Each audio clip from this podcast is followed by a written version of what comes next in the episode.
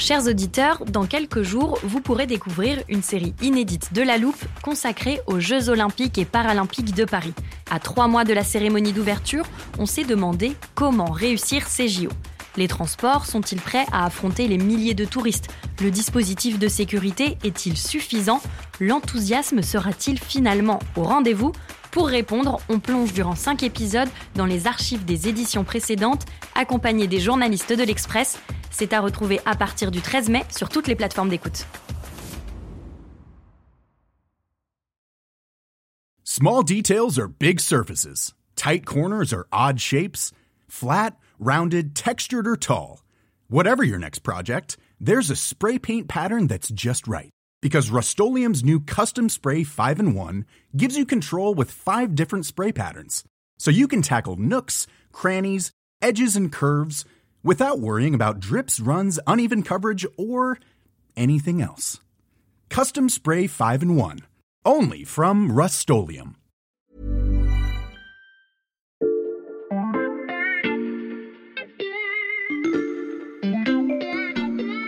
Bonjour, c'est Charlotte Baris. Bienvenue dans La Loupe, le podcast quotidien de l'Express. Allez, venez, on va écouter l'info de plus près.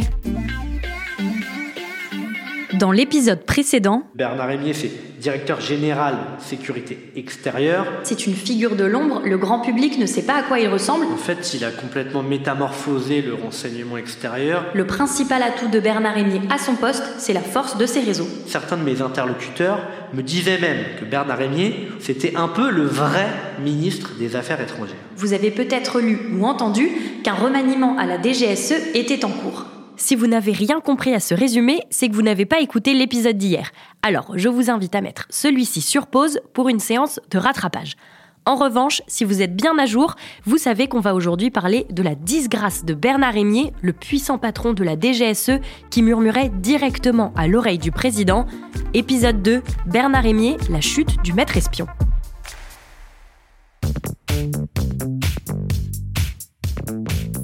Plus l'ascension est prodigieuse, plus la chute en sera vertigineuse.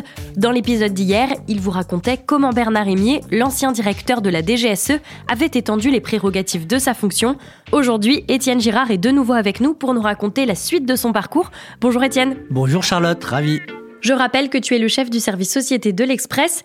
Hier, on a rapidement évoqué avec toi la relation entre Emmanuel Macron et Bernard Rémier avant la nomination de ce dernier à la DGSE, mais on peut ajouter que ce lien s'est renforcé avec le temps. Emmanuel Macron lui a fait les honneurs de sa visite à la DGSE à trois reprises. Ça prouve l'estime que le président lui porte. Et Bernard Rémier le dit en privé, ces visites du chef de l'État à la piscine, au siège de la DGSE boulevard Mortier, ce sont ses meilleurs souvenirs. Mhm. Mais plus que de l'estime personnelle, ils ont une relation de travail très forte. Je vais te raconter quelque chose. On est en août 2022. Emmanuel Macron est en visite officielle à Alger. À la table du déjeuner dans la résidence présidentielle de Zeralda, il y a donc le président français, il y a son homologue algérien Abdelmajid Tebboune, mhm. il y a le ministre des Armées Sébastien Lecornu, le chef d'état-major des armées Thierry Burkhard et Bernard Rémier. Le chef du renseignement français est à table avec les autres. C'est un peu étrange et c'est surtout extrêmement rare qu'un directeur des services secrets accompagne ainsi le président de la République lors d'un déplacement officiel à l'étranger. Très rare, mais pas pour Bernard Rémier parce qu'il accompagne régulièrement le président en déplacement. Oui, au moins au Liban, un pays qu'il connaît très bien. Euh, il lui prodigue également des conseils sur les pays du monde arabe où il a été ambassadeur, mais même à Paris, il a une grande influence sur l'exécutif. Mm. Au moins une fois par mois, Bernard Rémier appelle directement le chef de l'État sur son téléphone sécurisé. S'il répond pas, il passe par son chef d'état-major particulier. Il l'appelle pour lui proposer des opérations clandestines, le président peut dire oui ou non. Bernard Rémy assiste aussi aux conseils de défense qui sont devenus quasi hebdomadaires, évidemment aux réunions interministérielles pour les sujets qu'il concerne. Au Conseil de défense, Bernard Rémy a d'ailleurs été l'attraction pendant ses six ans à la tête de la DGSE. Mmh. Il n'hésite pas à prendre la parole pour contredire tout le monde, en montrant les infos obtenues par ses services, quitte à faire de l'ombre à certains ministres. Mais est-ce que les ministres concernés lui en tiennent rigueur? Mais Pas vraiment en fait. Euh, il avait une très bonne relation de travail avec Florence Parly, l'ancienne ministre des Armées du premier mandat d'Emmanuel Macron. Mm. Elle acceptait facilement ce maître espion qui prend beaucoup de place. Elle prenait même soin de tout noter sur un carnet euh, lors de leur rencontre bimensuelle quand il parlait par exemple de la Turquie ou du Liban. Avec Sébastien Lecornu, le ministre des Armées actuel, les relations sont plus froides, mais elles restent cordiales, nous dit-on. Justement, Étienne, je relis les mots du communiqué de Sébastien Lecornu actant le départ de Bernard Rémier. C'est la grandeur de l'action d'un service de renseignement de ne voir exposer que ses très rares revers et de ne jamais se voir reconnaître au grand jour l'étendue de ses succès. Pourquoi il emploie ces termes? Bah, c'est le côté ingrat de la fonction. On ne peut pas faire reconnaître publiquement ses victoires, et même quand on a lentre et l'envergure de Bernard Rémier. Mmh. C'est d'ailleurs sa plus grande frustration, celle de ne pas pouvoir exposer ses succès, alors que ses revers, eux, ont été visibles. De fait, quand une opération achoppe, on en entend parler, mais je crois qu'on y reviendra. Tout à fait. Et donc, mis à part ses capacités à se faire entendre du président et la manière dont il a réformé la DGSE, ça, c'est ce qu'on a expliqué dans l'épisode d'hier, Bernard Rémier a d'autres succès à son actif. Oui. Alors, la difficulté pour nous, journalistes, c'est que ce sont des sujets sensibles. On ne peut pas tout savoir, mais plusieurs sources m'ont indiqué qu'il avait connu quelques victoires. Mhm. Je vais lister euh, les thèmes. En un, concernant des dossiers économiques, sous sa direction, la DGSE aurait fait de grandes avancées en termes d'espionnage économique. Bernard Rémy a fait de cet enjeu une priorité. Il a encouragé les détachements dans les grandes entreprises privées, par mhm. exemple chez Total. Et on me dit que plusieurs grands contrats obtenus par des entreprises françaises l'auraient été grâce à la DGSE. Mhm. En deux, il y a aussi eu des succès concernant la lutte antiterroriste. Là-dessus, il a un très bon bilan puisque sous sa direction, aucun attentat projeté de l'étranger n'a été perpétré. Il y a eu quelques attentats, Samuel Paty, Dominique Bernard, mais les auteurs étaient des gens qui étaient déjà sur le territoire, donc ça relevait du renseignement intérieur de la DGFI. Bernard Rémy a donc obtenu quelques succès que ses anciens supérieurs lui reconnaissent, mais il s'est surtout vu reprocher ses échecs, notamment sur le plan diplomatique, des revers qui vont provoquer sa chute.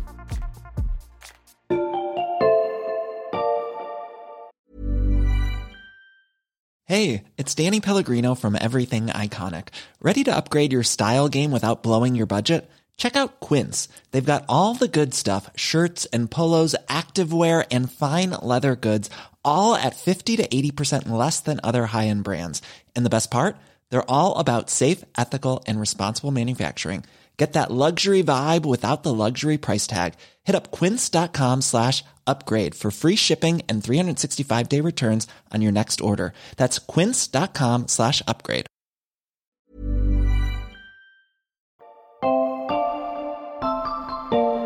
Alors Charlotte, depuis hier, on s'est longuement attardé sur la proximité entre Bernard Rémier et Emmanuel Macron. C'est vrai. Mais pour être tout à fait franc, ça fait un moment déjà que la disgrâce du DGSE était amorcée. Mhm. Il y a eu plusieurs événements qui le montrent, on va les passer en revue. Et pour ça, Étienne, tu n'es pas venu les mains vides. Ah oui, je sais qu'à la loupe, vous aimez bien utiliser des outils pour faire comprendre les enjeux. Mhm. Donc j'en ai ramené quelques-uns. Ce sont les ordres de mission pour lesquels la DGSE a essuyé un revers majeur. Je te propose d'écouter le premier. En vous appuyant sur nos relais au Burkina Faso et dans les pays voisins, vous devez aider à la lutte contre les groupes djihadistes et maintenir l'influence française au Sahel. Après lecture, ce message s'autodétruira. Bonne chance. Sauf qu'on le sait, Étienne, l'influence de la France au Sahel s'est bien dégradée depuis la nomination de Bernard Rémier en 2017. Oui, il y a eu plusieurs événements qui le montrent. En janvier 2022, le président Kaboré au Burkina Faso est renversé par une junte putschiste. Quelques mois plus tard, est annoncé un processus de transition de trois ans.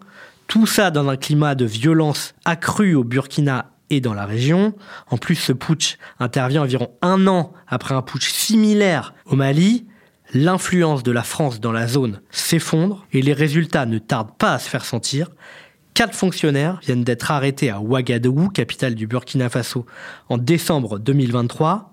Ce sont des agents de la DGSE. Ils sont accusés d'avoir commis des actes d'espionnage. Mhm. Euh, ça a fait partie de ces gouttes qui ont fait déborder le vase.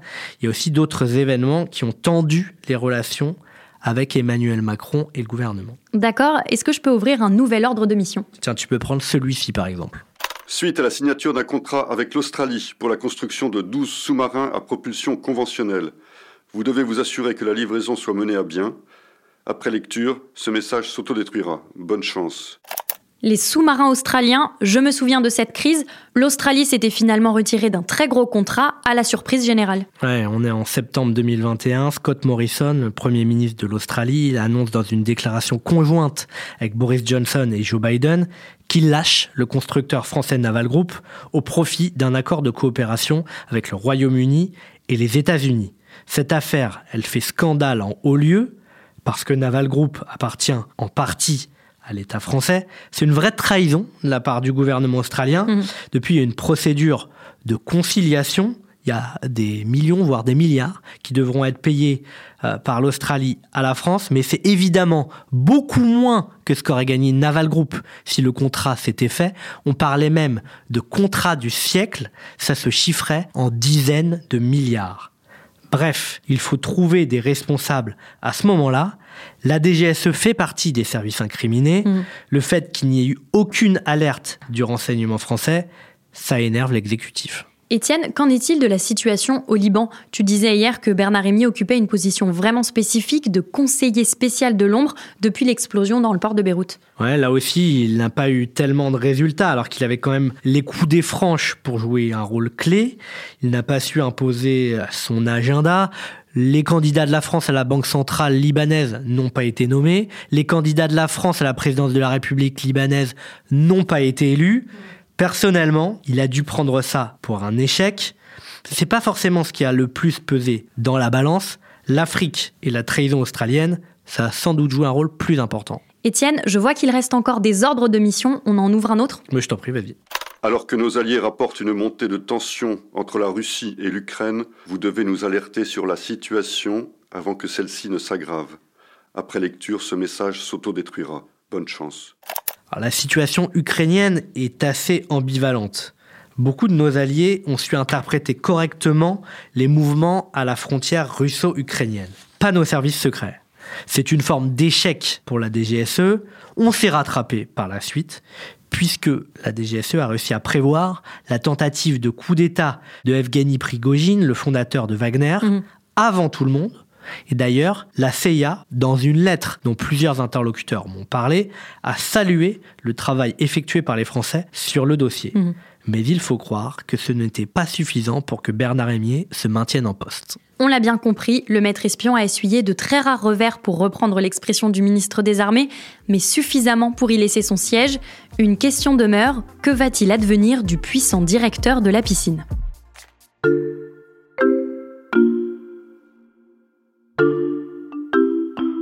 La passation de pouvoir entre Bernard Rémier et son successeur a eu lieu le mardi 9 janvier.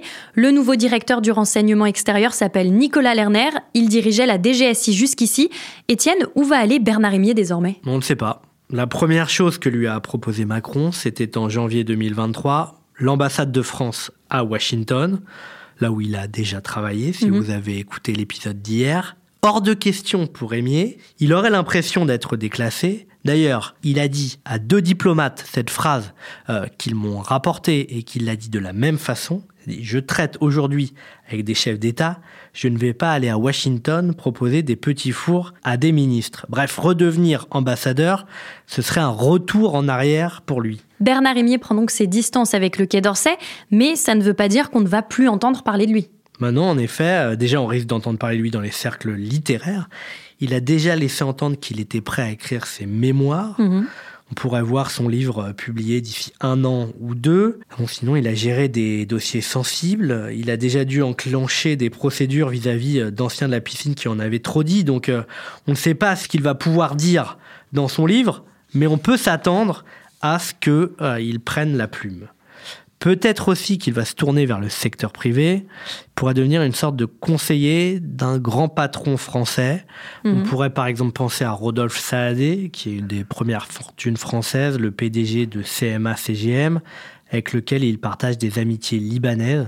Ce serait une sorte d'ambassadeur ou de conseiller diplomatique dans le milieu des affaires. Et est-ce qu'il pourrait retourner à la politique? Alors c'est pas impossible. Ses amis le découragent un peu d'aller vers le privé. Euh, certains m'ont même suggéré qu'il ferait un excellent ministre euh, des Affaires étrangères. Mhm. De même, on sait qu'Emmanuel Bonne, qui est l'actuel conseiller diplomatique d'Emmanuel Macron, est sur le départ. Quand on connaît la proximité entre les deux hommes, ce ne serait pas choquant de le voir revenir à un poste de conseiller présidentiel. Étienne, peut-être un dernier mot avant de conclure ce récit d'espionnage. Est-ce que Nicolas Lerner, le nouveau directeur de la DGSE, va s'inscrire dans la lignée de son prédécesseur? Ah, Ce qui est sûr, c'est que ce sont deux styles euh, très différents. Nicolas Lerner a fait l'ENA aussi, hein, dans la même promo qu'Emmanuel Macron. Il a eu un début de carrière plus modeste dans le corps préfectoral. Il est moins porté sur la rhétorique, il est moins flamboyant, plus discret, euh, réputé aussi plus porté sur l'efficacité, sur le travail en collectif, bref, plus préfet. Au fond, c'est pas ce qui compte. Euh, Aimier, ce qui importe, la trace qu'il aura laissée dans le service à la DGSE, c'est une trace importante. C'est la réforme des méthodes de travail. Et ça aura un impact à long terme, puisque Nicolas Lerner va la poursuivre.